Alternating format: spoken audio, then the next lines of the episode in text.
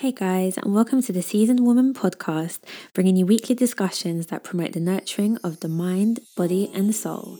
I am your host, Whitney Williams, and I will be taking you through the agenda today.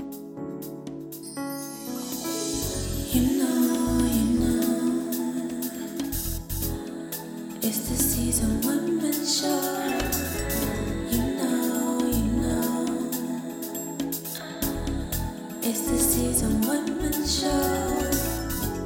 Hello, hello, hello, you guys, and welcome to the Seasoned Woman podcast. Do you know what? I'm so excited because it's honestly been a long time coming. This is something that I have wanted to work on for a minute now, and now I finally can. Here on The Seasoned Woman, we'll be talking about all things spirituality, psychology, wellness, basically everything you need for holistic self care. So if that sounds like a bit of you, stay tuned. So, on today's episode, I wanted to talk about something that, well, to be honest, I feel like a lot of the things I talk about are things that I've had personal experience in. But this is something I've actually been quite self conscious about because I know the way that it's kind of portrayed, um, both online and offline, to be very honest. And that is friendship. Having no friends and whether or not it's a red flag. I don't even know where to start with this episode, but I'm just gonna I'm gonna dig right in. So let's go. So basically, on social media, I see people talking about this quite a lot there's always this kind of idea that people who change friendship groups often or who aren't seen with friends are basically walking red flags and you should be wary of them because they will destroy your life. Now, understandably, there are some people who may have personality traits that may not be favorable in friendships, and that can be told by the fact that they don't have any friends or the fact that they're jumping from friendship group to friendship group. But I do think this is a bit more of a nuanced situation than people like to give credit to.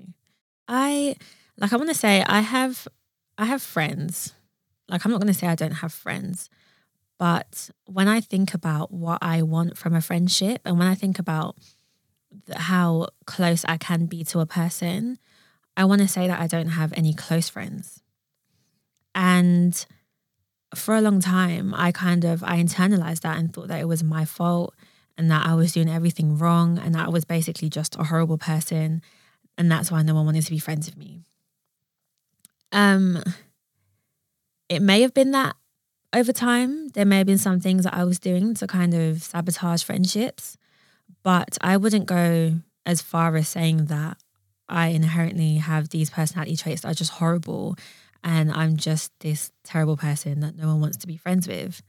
Um, I think when we don't look at this situation within context, it can be quite harmful and it can often alienate people. And I guess for people who do want to make friends, just discourage them from even trying to do so. So, I am here to shed some light on some of the reasons why, outside of maybe not being the most personable person, people may not have friendships or people may jump from friendship group to friendship group. Now, to start off with, I will give you guys a bit of a story about my experience with friends. Growing up, I've always had friends. Like from as young as I could remember, there would be times where my dad would be begging me to get off the phone because I'd literally be on a, like on the phone to my friends for hours, singing, dancing, um, and doing personality quizzes and all the stuff that I'd love to do when I was younger. And up until like even till secondary school, that was pretty much the same way. Like I was always surrounded by friends. We'd always be going out, doing stuff together. Um, I'd like to say that I was quite popular in my school because I'd always be getting involved with performances and stuff like that. And I would just be going around the playground making a nuisance. And selling Kit Kats and Walker's crisps. Actually, they were McCoys. So um, I want to say that I was quite friendly with most people in my school. But as time went on, it kind of, I want to say it kind of went downhill for a variety of reasons. So the first reason was the fact that obviously as you get older and you want more independence, there can be some instances where parents are strict and you're not allowed to go out or do certain things that some of your friends were doing. Now, growing up in a Nigerian and Ghanaian household, that was very much the case for me. Um, there'll be times when my friends would be going to like Liquid and Envy um, and other places like that, which are basically clubs for under 18s. And they would be getting home at like three o'clock in the morning. Obviously, my parents were like, no, you're not going. What do you mean? You're what? You're 13, 14. What do you mean you're going out until three o'clock in the morning? It's not happening. Like it got to a point where I didn't even ask them because I knew that the answer would be, you're having a laugh. So a lot of the instances where I would have been able to bond with friends and and build those relationships couldn't really happen because I didn't really have the opportunities to do so. So that was number one. And then number two, as like my um what can I say? As my secondary school years went by, I started to experience a lot of turbulence at home. Um, I didn't have a good relationship with the parent I was living with. And basically, yeah, I just experienced a lot of family issues at home. And that obviously affected my school life and affected everything else that was going on in my life. So I was doing a lot of things and engaging in a lot of behaviors that basically othered myself from people. Um, because I was just I was just really hurt. Like I was a teenager, I was going through a lot at home and I was just really hurt and I didn't know how to deal with it. So I was basically trying to do things to show people that I was hurt and not acting out in the worst ways, but basically not giving people a chance to to be there. And on the flip side of that, we were young. So it's like people couldn't really do much as much as they could say, Oh, wait, like, are you okay? What's going on? There wasn't really much anyone could do. And I was looking for someone who could fix my problems, and that wasn't happening. So I thought, okay, well, no one's going to help me. I'm just on my own. Now, because of the fact that I started, I guess, I don't want to say acting out as the word because it really wasn't that. But because I um, was experiencing a lot of turbulence growing up and in my teenage years, um, it started to become gossip among some groups in my school, and people would talk about it and talk about all the stuff that was happening with me. And so I just started to form a distrust for the other girls in my school.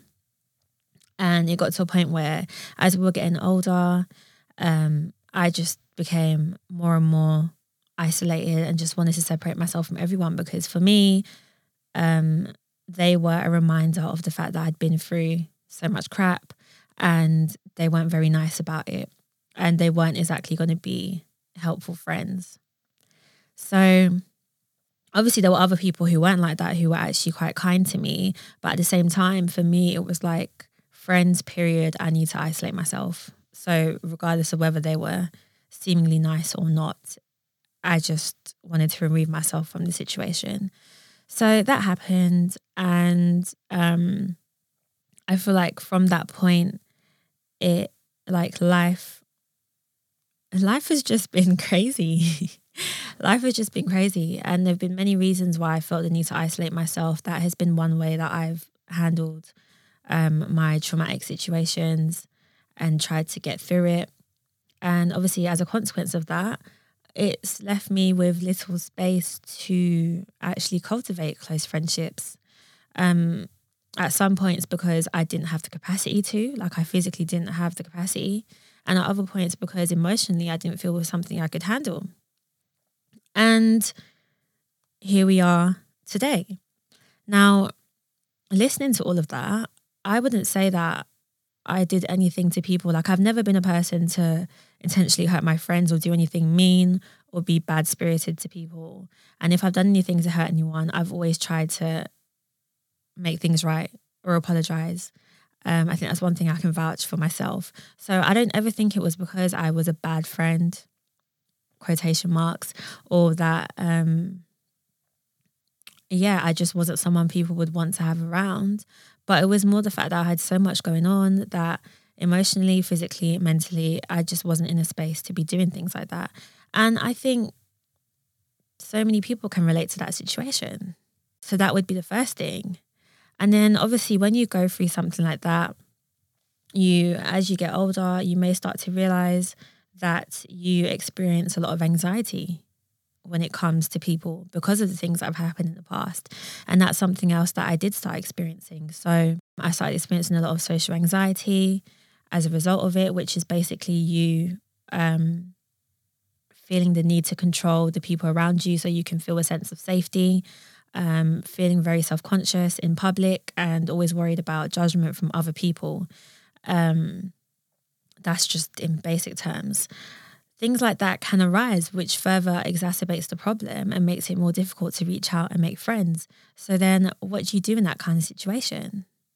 You're gonna, maybe in those situations, you might need a bit more encouragement to go out. And if maybe you can't find spaces that are sensitive to those needs, then it just becomes very difficult.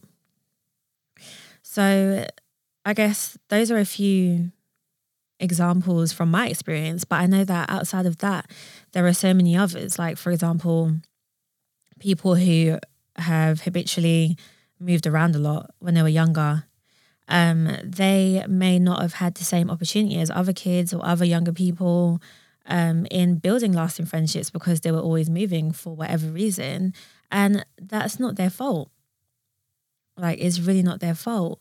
So they may grow up and maybe have freer attachment types than other people that perhaps they developed to cope that now seeks to, I guess, bite them in the butt because they're now struggling with developing attachments to people and keeping friendships, which may look like not having any friends or the person who jumps from friendship group to friendship group because they're so used to not sticking around with one group of people. They're not used to that kind of security in relationships like that. And then you have people that are just shy. Like, as well as social anxiety that I mentioned before, some people just find it a bit harder to come out of their shell and socialize with people. And yeah, forming friendships may be a bit harder for them. Neither of these reasons mean that they're bad people or that they don't deserve friendships. But on the surface, if you're looking at it that way, because you don't see anyone around them, you're just going to assume that, oh, yeah, there's something wrong with them. And so I'm not interested and that's fair enough. Not everyone's going to be interested in trying to um, make more of an effort in certain friendships. Everyone has the right to do what feels the most comfortable for them. But I think there are a lot of situations where it's more about the fact that people want to feel safe and want to feel comfortable in the friendships that they do have, and not necessarily the fact that they are inherently bad people or have personality traits that other people don't like. Um, and actually, thinking of it now, it may be also because some people just lack social skills for whatever reason. There may be a lot of people that are neurodiverse or just generally because of shyness or social anxiety or whatever reason um, lack the social skills to build friendships with people. And does that mean that we are just going to assume that they're not someone that's worth a friendship? And are we just going to judge them straight away and say, oh, okay, no, there must be something wrong with them in that situation? I just, for so many reasons, I just don't agree with it.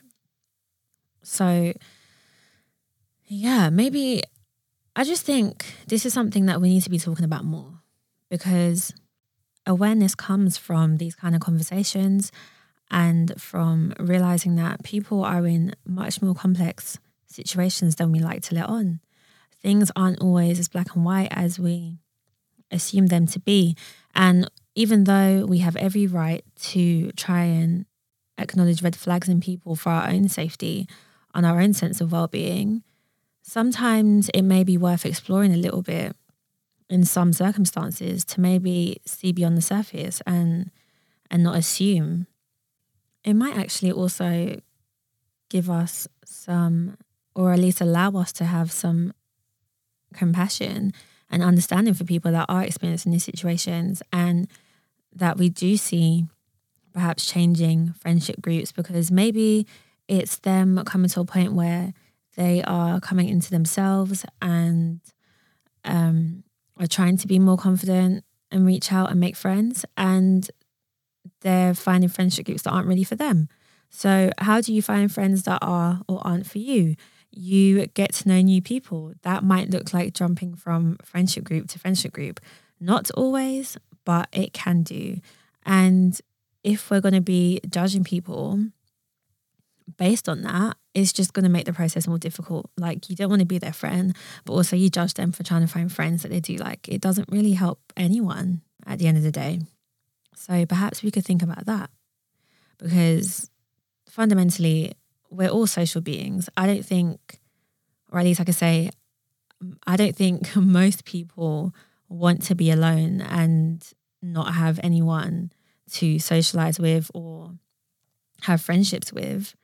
So, yeah, maybe we can just broaden the scope of consideration and just be a bit more understanding about it.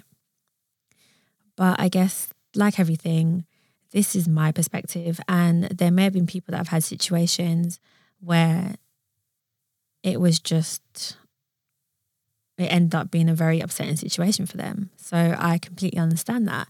And if that sounds like it has been you, I would really love to hear about your stories and hear about your perspectives. And maybe we can kind of see how best we can navigate a situation like this, both for people who are trying to find new friends and for people who may be a bit reluctant to open the door to new friendships. And that is the tea. Officially, the end of podcast number one. If you made it this far, then I appreciate you. Honestly, you're a real one. Um, if you enjoyed the kind of content that you heard today, don't forget to subscribe. I will leave all of the details to my website, to my socials, and all that good stuff in my show notes. Please do follow me. Let me know what you thought. And yeah, until next time, guys.